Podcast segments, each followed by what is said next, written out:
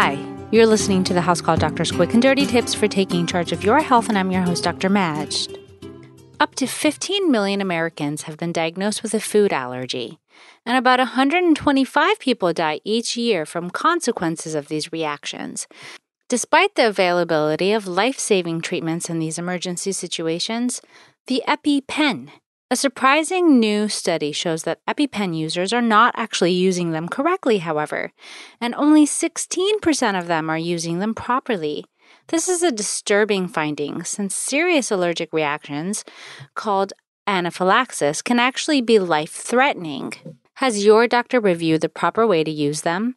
Let's go over these instructions together because this episode might just save your life or the life of a friend or family member one day.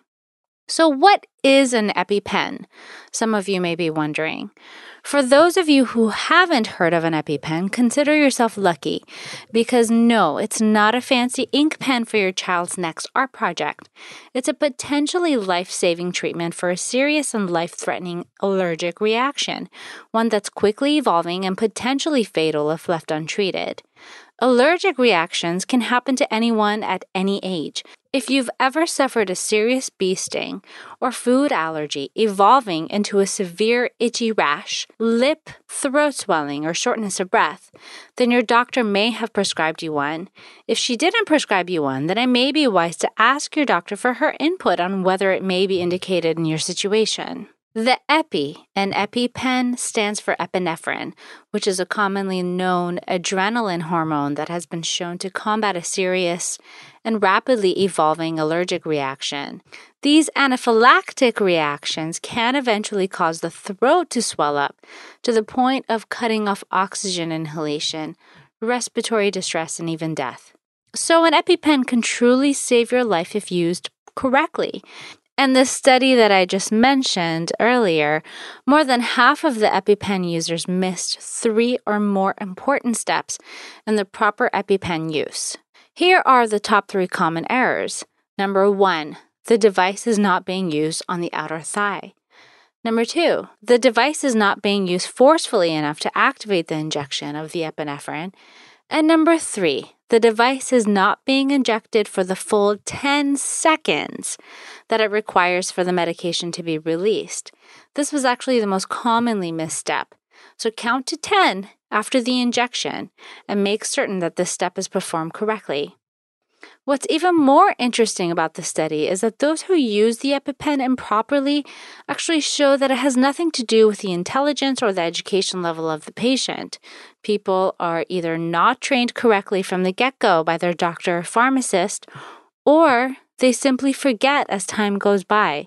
These mistakes can happen to any one of us if we're not careful. So, if you've been prescribed an EpiPen, please make certain that you carry one with you throughout each and every day and that you revisit the instructions on proper use at least once a year to remind yourself. It's also important to note expiration dates on these devices since their effectiveness may be diminished through time. We'll share your ideas and learn more quick and dirty tips with us on the Call Doctors Facebook and Twitter pages, and you can even find me on Pinterest. But please note that all content here is strictly for informational purposes only. It doesn't substitute any medical advice, and it doesn't replace any medical judgment or reasoning by your own personal health provider. Please always seek a licensed physician in your area regarding all health related questions and issues. So, House Call Doctor fans, we've all been there.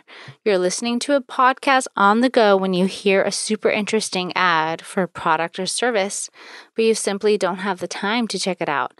Well, now you're in luck because we can see the full list of offers, discounts, and more from our quick and dirty advertisers over at quickanddirtytips.com slash offers that actually makes this podcast possible.